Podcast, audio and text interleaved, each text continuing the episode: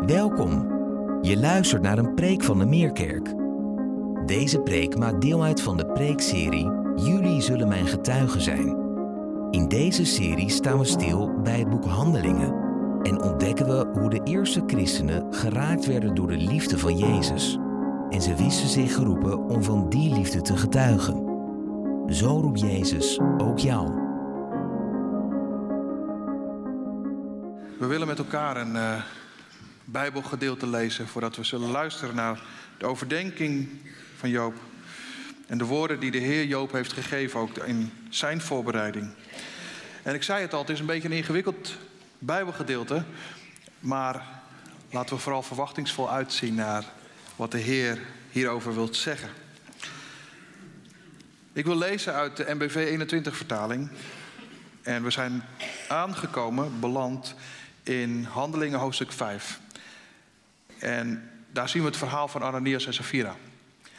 En goed om te weten dat die gemeenschap die daar ontstond in Handelingen, dat die gemeenschap dus alles gemeenschappelijk had met elkaar. Alle bezittingen die ze hadden, zagen ze niet als hun persoonlijk eigendom. En om die reden verkochten ze veel van die dingen. Verkochten ze grond, verkochten ze zelfs huizen. Om uiteindelijk de opbrengst bij de apostelen te brengen die uiteindelijk verantwoordelijk waren dat iedereen in die gemeente niets tekort kwam, maar dat alles eerlijk verdeeld werd. Nou, dat is de context een beetje voor dit verhaal als het gaat om Ananias en Safira, want ook zij verkochten een stuk grond. We lezen de eerste elf versen van Handelingen 5. Een zekere Ananias verkocht samen met zijn vrouw Safira eveneens een stuk grond, maar hield een deel van de opbrengst achter en ook zijn vrouw wist daarvan. En bracht de rest uiteindelijk van het geld naar de apostelen.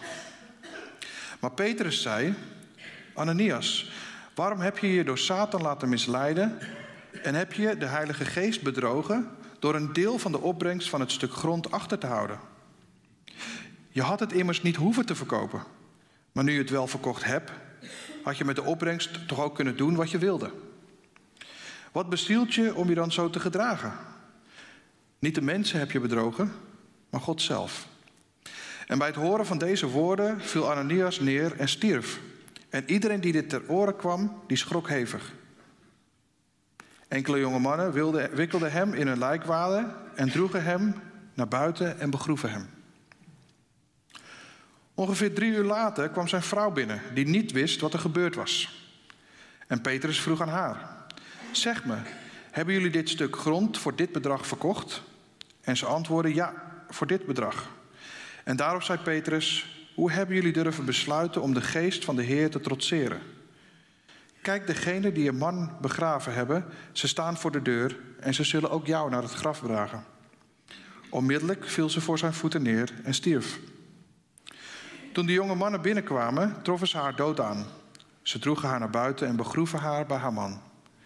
De hele gemeente en allen die hiervan hoorden, werden door grote schrik bevangen. Nou, een heftig verhaal. We zijn heel benieuwd, Joop, wat jij hierover met ons wilt delen.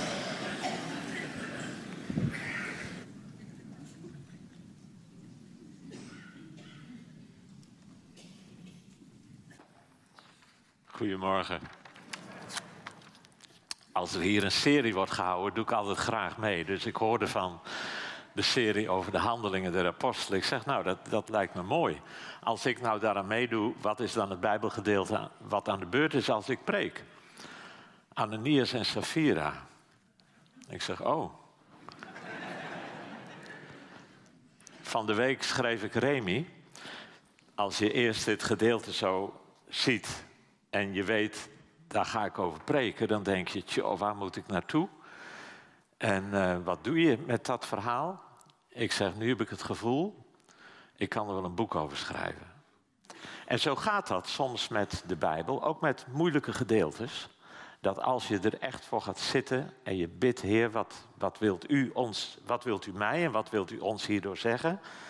Dat zo'n gedeelte zo ontzettend veel te vertellen heeft.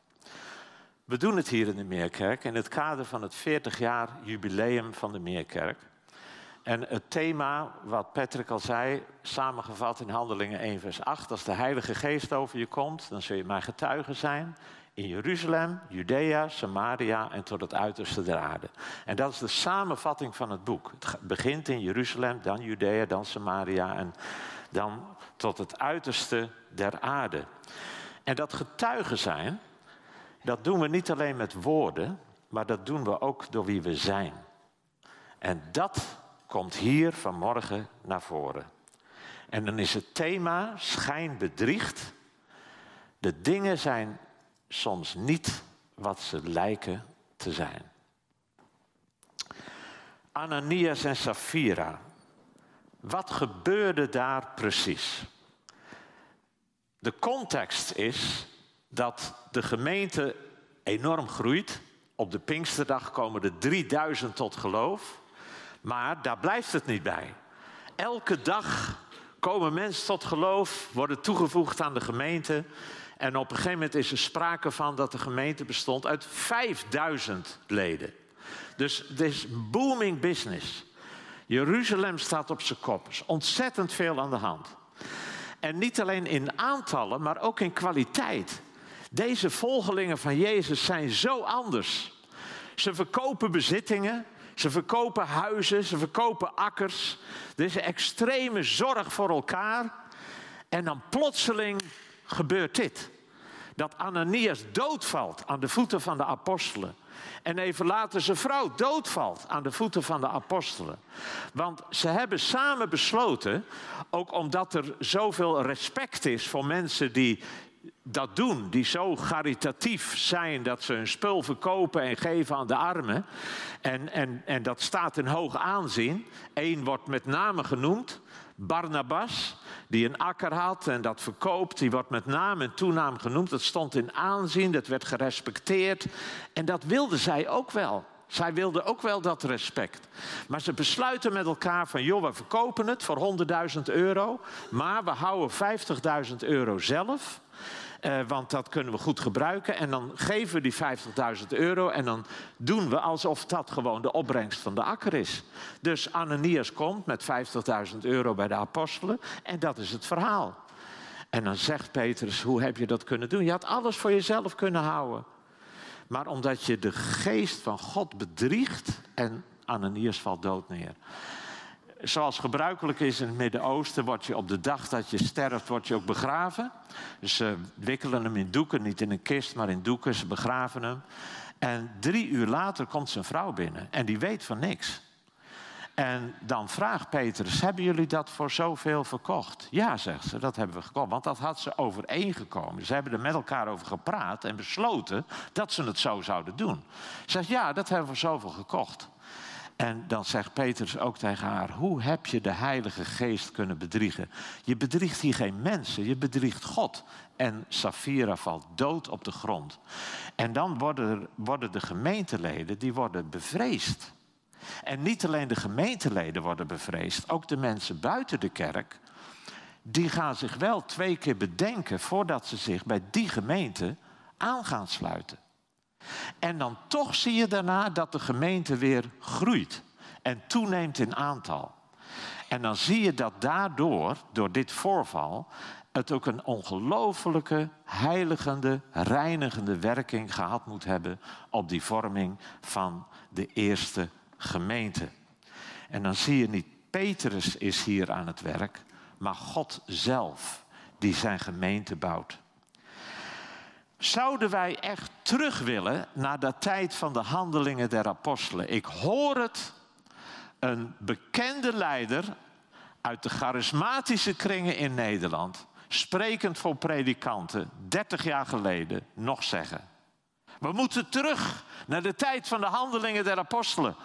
En toen al kromp ik een beetje in elkaar. Ik dacht, wil je dat echt?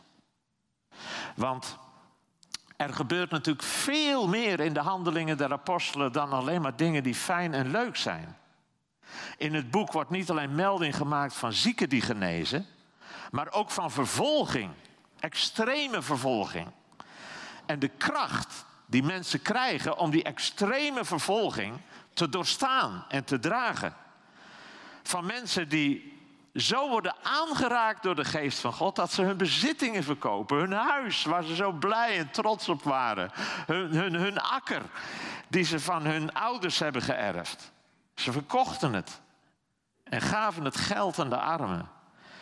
Mensen die doodvielen door bedrog, wat we hier zagen. Conflicten in de kerk over de besteding van het geld in de diaconie. Mensen die uit hun huizen werden verdreven en verjaagd uit Jeruzalem. Iemand die blind wordt omdat hij de Heer ontmoet. Iemand die gestenigd wordt omdat hij zo nodig van Jezus wil getuigen. Allerlei fysieke tegenstand, allerlei vervolging, conflicten tussen Paulus en Barnabas, die zo ver gaat dat deze prachtige broeders uit elkaar gaan. Ook dat gebeurt allemaal in de handelingen der apostelen. Zouden wij echt terug willen naar de tijd van de handelingen? Ik denk zo'n uitspraak getuigt van een selectief Bijbellezen. Een selectief Bijbellezen waarin je alleen maar denkt aan de fijne en de mooie dingen. Maar dat is niet het hele verhaal. Ananias en Safira staat ook in de handelingen der apostelen. Ik wil gelijk zeggen dat als jij je vanmorgen ongemakkelijk gaat voelen, dan wil ik je zeggen, en dat is best mogelijk, en waarschijnlijk is dat wel iets wat ons allemaal bekruipt. Dat je je ongemakkelijk voelt als je dit verhaal leest en op je in laat werken. Schijn bedriegt. Dingen zijn niet altijd zoals ze lijken te zijn. Dan is het belangrijk vanmorgen opnieuw om te staan in de blijde boodschap van het evangelie. Want het evangelie is goed nieuws voor zondige mensen. 1 Johannes 1 vers 9 is een tekst die we allemaal uit ons hoofd zouden moeten leren indien we onze zonde beleiden. Hij is getrouw en rechtvaardig om ons de zonden te vergeven en ons te reinigen van alle ongerechtigheid. Met die wetenschap lezen wij en overdenken wij het verhaal van Ananias en Safira. En dan is de vraag bij dit gedeelte, heel sterk bij dit gedeelte, Heer, wat wilt u mij door dit Bijbelgedeelte leren? We lezen in 2 Timotheus 3, vers 16 dat Paulus schrijft aan Timotheus dat alle schriftwoord door God is ingegeven en is opgeschreven tot ons nut en tot ons onderwijs. Alle schriftgedeelten. Ook dit schriftgedeelte. En ook andere schriftgedeelten waarvan je in eerste instantie denkt: joh, wat moet ik daarmee? Dat noopt ons tot elk schriftgedeelte te benaderen met het gebed in je hart. Heer, wat wilt u mij hierdoor leren? En ik denk dat we dat heel bijzonder voelen en ervaren als we dit gedeelte vanmorgen met elkaar lezen en dat gaan overdenken. Er zijn ook allerlei vragen die je bij dit gedeelte kunt stellen. En als je het leest en op je in laat werken, vragen die bovenkomen. Zoals, waarom gebeurde dit toen en niet vandaag? Stel je voor dat God vandaag zo met ons zou omgaan.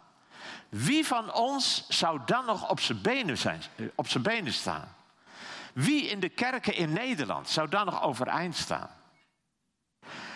En de vraag, wat zou daar nou het effect van geweest zijn dat dit gebeurde toen in die gemeente? En de vraag, Ananias en Safira, zouden die verloren gaan?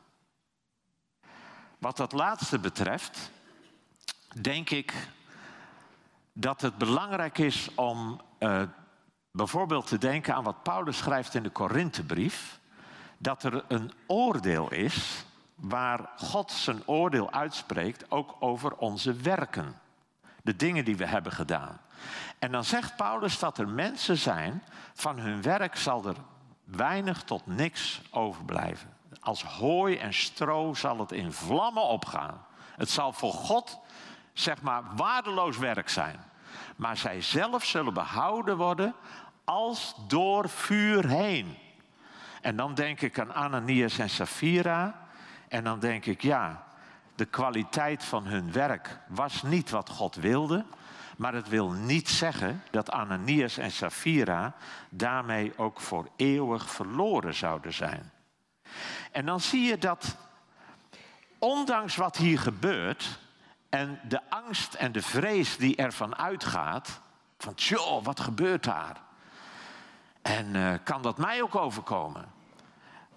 Zie je in hoofdstuk 6 dat de gemeente toch weer verder groeit. Hoofdstuk 6, vers 1. Toen het aantal leerlingen toenam. En dan in hoofdstuk 6, vers 7, waar staat: Het woord van God vond steeds meer gehoor, zodat het aantal leerlingen in Jeruzalem sterk groeide. Ook een grote groep priesters aanvaarden het geloof. Maar mensen die zich aansloten bij de gemeente, die wisten, dit is serious business. En dat wil God vandaag bij ons ook.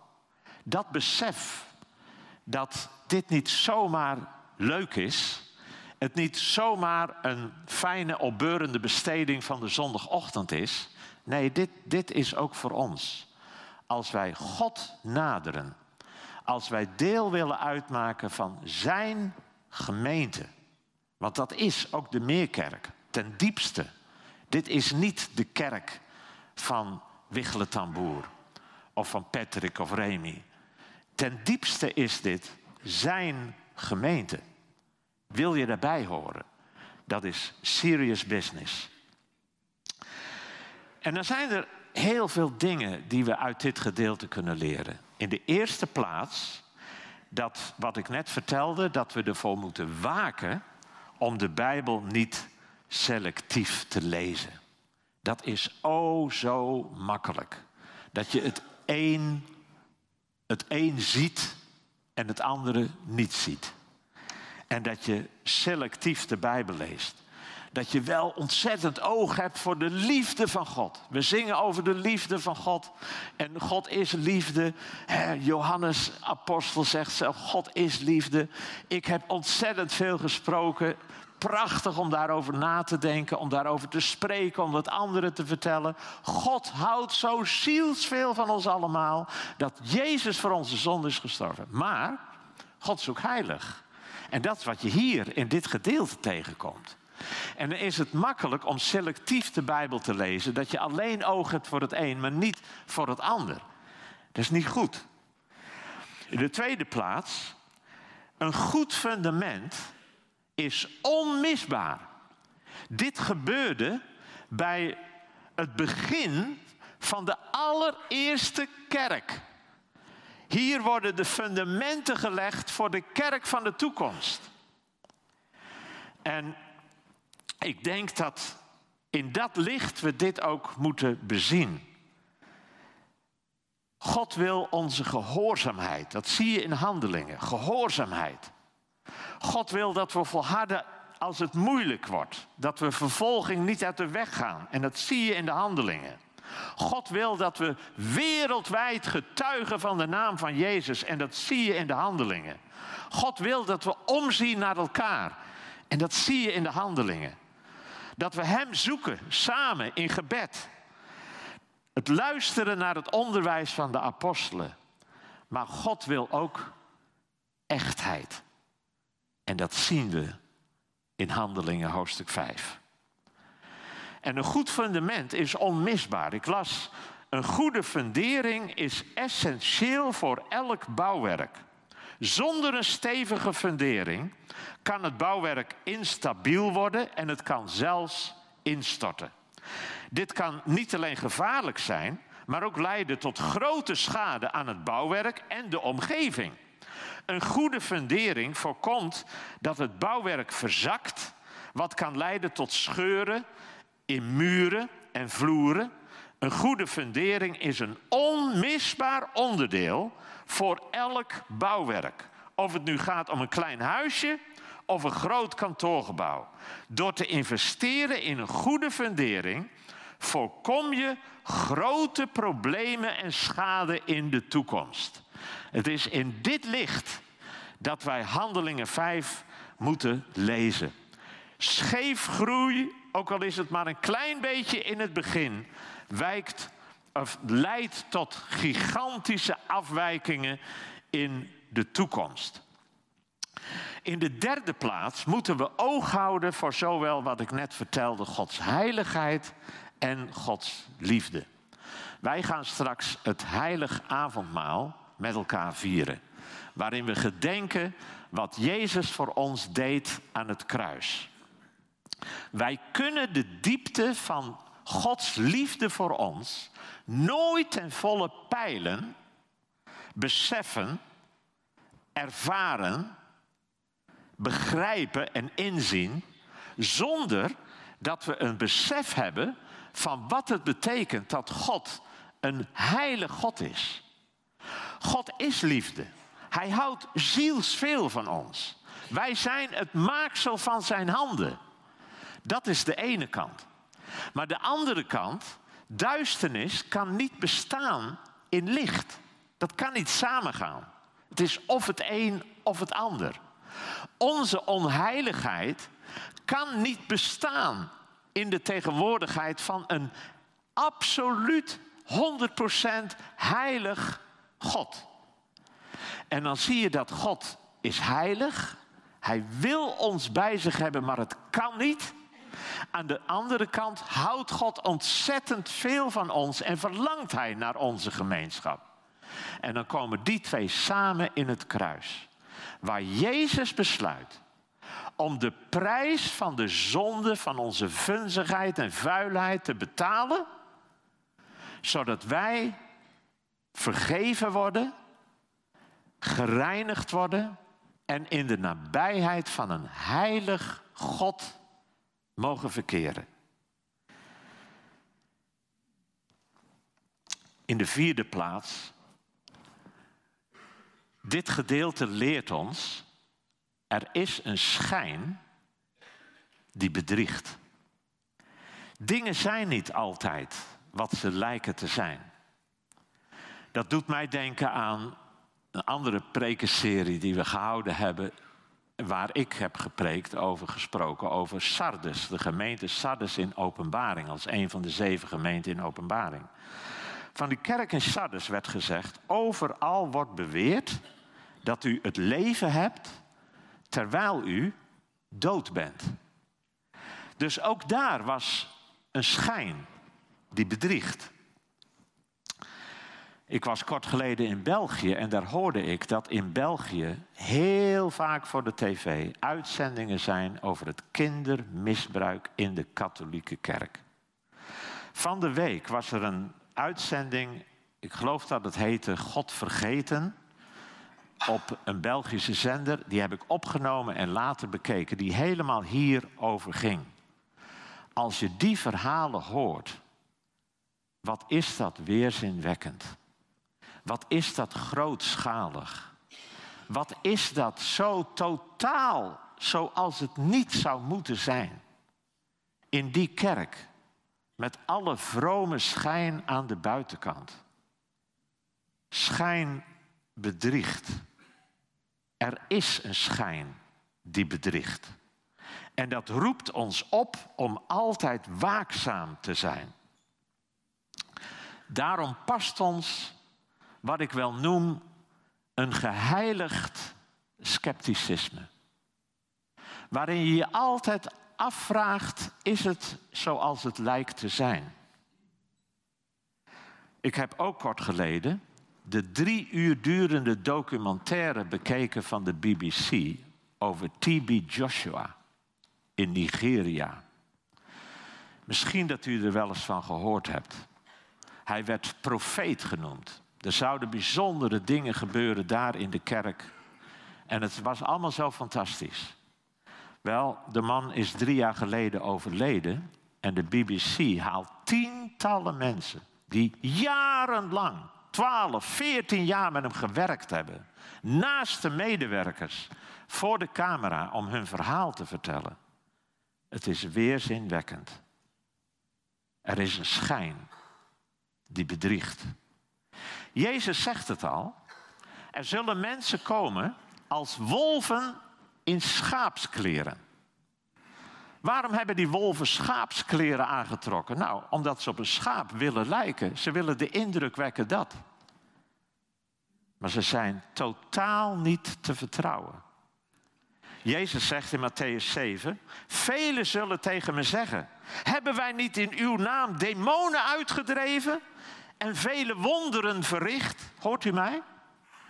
Mensen die zeggen: In Jezus' naam demonen te hebben uitgedreven, in Jezus' naam wonderen te hebben gericht. En Jezus zal van hen zeggen: Ik heb jullie nooit gekend. Er is een schijn die bedriegt. Paulus zegt in 2 Thessalonicense: De komst van de wetteloze mens is het werk van Satan en gaat gepaard met groot machtsvertoon en valse tekenen en wonderen. Tekenen en wonderen mogen nooit het doorslaggevend motief zijn waarop wij zeggen iets is goed of iets is fout. Er is een schijn die bedriegt. En dat leren wij uit het verhaal van Ananias en Safira. Het volgende wat we hieruit kunnen leren is, wat God betreft, is mijn binnenkant belangrijker dan mijn buitenkant. Dat moest zelfs de oude rot Samuel leren toen hij een koning moest gaan zalven. En hij de jongens uit de familie van David langs zag komen. En de naar de ander, hij, dit is hem, dit is hem, dit. Nee, zegt de Heere God. En dan is de les die Samuel moet leren. Dat God zegt tegen deze oude rot in het vak. Ik kijk niet naar de buitenkant. Ik kijk naar de binnenkant. Dat was Jezus' probleem met de fariseeën. Hun schijnheiligheid. Jezus zegt, al hun daden zijn erop gericht om door de mensen gezien te worden. Maar het zijn wit gepleisterde graven. Wit van buiten, rot en dood van binnen. En wat God wil, dat is waarheid in het verborgene. Ananias en Safira deden toch iets prachtigs. Wij zouden misschien een plaquette in de ingang van de kerk met de naam van Ananias en Safira hebben aangebracht. Vanwege hun geweldige bijdrage, 50.000 euro. God denkt er heel anders over. Want het gaat niet om de buitenkant. Het gaat om de binnenkant. Jezus leert Zalig die rein zijn van hart, want zij zullen God zien. Wij leven in een tijd met een ziekelijke hang naar de buitenkant. Het imago. Wat mensen van me denken. Hoe ik eruit zie. Wat ze van me vinden. Bedrijven werken aan hun imago. Het gaat niet meer om de werkelijkheid, maar het gaat om wat mensen denken dat de werkelijkheid is. Wat God zoekt is onze heilige puurheid, onze eerlijkheid en echtheid, voortkomend uit een diepe achting voor de heiligheid van de Heilige Geest. En dan tenslotte, wat we hieruit leren is dat ook verborgen zonden verkeerd zijn. Maar hij wist het al lang. Dat zou het toch een stuk makkelijker moeten maken om het te beleiden. Want wat voor anderen verborgen is, is niet voor hem verborgen. Hij weet het al lang. Dus als ik het hem vertel, dan denkt hij zoiets van, hè, eindelijk ben je daar. Hij wist het al al die tijd. Ik weet nog dat ik als jong gelovige de boekentafel deed van Youth for Christ in de, boek, in de, in de koffiebar. En op een gegeven moment hadden we zoveel boeken verkocht hele hoop geld in de kas. Maar ik had 25 gulden nodig en ik had het niet. En toen dacht ik, ach joh, ik doe dit ook allemaal maar als vrijwilliger. We hebben zoveel boeken verkocht. Ik heb 25 euro uit de kas genomen. Ik heb daar later zo verschrikkelijk veel problemen mee gekregen. Dat ik besloot om het te beleiden. En dat ik besloot om een veelvoud terug te stoppen in de boekenkast.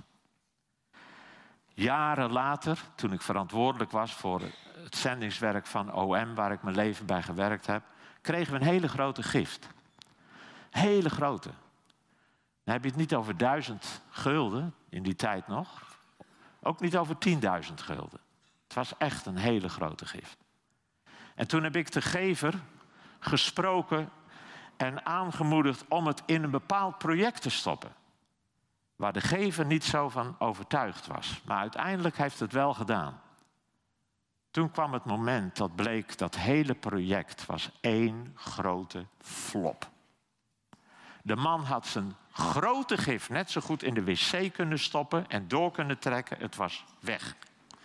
En toen was de vraag voor mij: wat doe ik nu? Ga ik nu die man vertellen wat er is gebeurd? Of ga ik stilletjes hopen dat hij het nooit zal horen en dat het allemaal zo met een sisser af zal lopen? Nou, ik kan u vertellen, daar heb ik niet lang over hoeven na te denken. Want ik wist, Joop, als jij wil wandelen in het licht, heb je geen keus. En toen heb ik een van de meest moeilijke belletjes moeten doen die ik ooit gemaakt heb. Ik heb die man moeten vertellen wat er met zijn geld was gebeurd. Wij zijn hele goede vrienden geworden. En wat prachtig mooi is, uiteindelijk is het met het project toch nog goed gekomen en is het al het geld weer teruggekomen. Maar op het moment was het voor mij ontzettend lastig en vervelend en moeilijk. Maar ik wist, ik heb geen keus. Ik hoorde kort geleden dat Jumbo naar buiten kwam met het verhaal dat in het afgelopen jaar er voor 100 miljoen euro is gestolen. Met name bij de zelfscankassa van de winkel, waar mensen er een sport van maken om te zien of ze ongezien ook iets kunnen meenemen. Weet je, op het moment dat je met God gaat wandelen, en hoe dichter je met God gaat wandelen, hoe meer je dan gaat ervaren dat die dingen niet meer kunnen. En daar ga je het moeilijk mee krijgen. Dat is het werk van de Heilige Geest. De Heilige Geest die overtuigt van zonde. En die maakt je ongemakkelijk met dingen die niet goed zijn. Wij zijn geneigd om bedrog misschien wat minder erg te vinden dan sommige andere zonden. God denkt daar heel anders over. Verborgen zonden, God kent ze al lang. Dat moet het voor jou en mij wat minder moeilijk maken om ze ook te beleiden en ermee voor de draad te komen. Naar God toe en als het nodig is, ook naar de ander toe. En dan moet je dat gesprek aangaan of je moet dat belletje maken. En dan doen we dat in het licht van 1 Johannes 1, vers 9. Die tekst die we eigenlijk allemaal uit ons hoofd zouden moeten kennen. Als we onze zonde beleiden, Hij is getrouw en rechtvaardig om ons de zonde te vergeven en ons te reinigen van alle ongerechtigheid. God geven ons een hart waarin we dat mogen ervaren. En als er tegen ons gezondigd is, God geven ons een hart dat vol mag zijn van de liefde van God om te weten hoe we daar dan mee om moeten gaan. Handelingen. Wij zijn getuigen, maar niet alleen maar door onze woorden. Ook door ons leven. Zullen we samen bidden?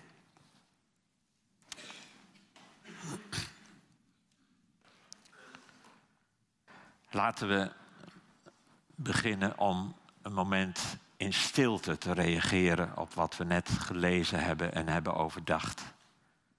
Zeker met dit onderwerp past dat om in de stilte van ons eigen hart eerlijk naar God toe te gaan.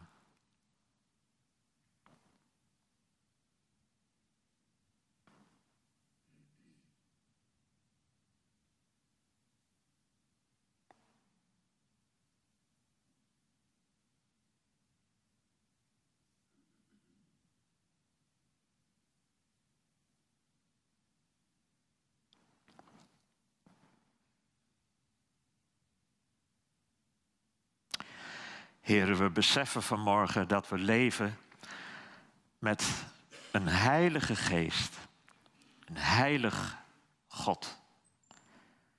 In onszelf en los van Jezus kan niemand van ons in uw heilige nabijheid verkeren.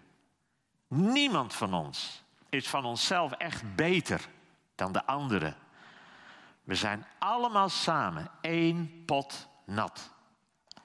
Help ons, Heer, en leid ons waar dat nodig is, ook vanmorgen, om de rommel in ons hart op te ruimen en om onze zonde te beleiden waar we dat moeten doen. En waar dat nodig is. En heren, als dat gebeurt naar ons toe, geef ons dan ook de liefde en de genade om te weten hoe we daarmee om moeten gaan. En om elkaar ook te omarmen aan de voeten van het kruis.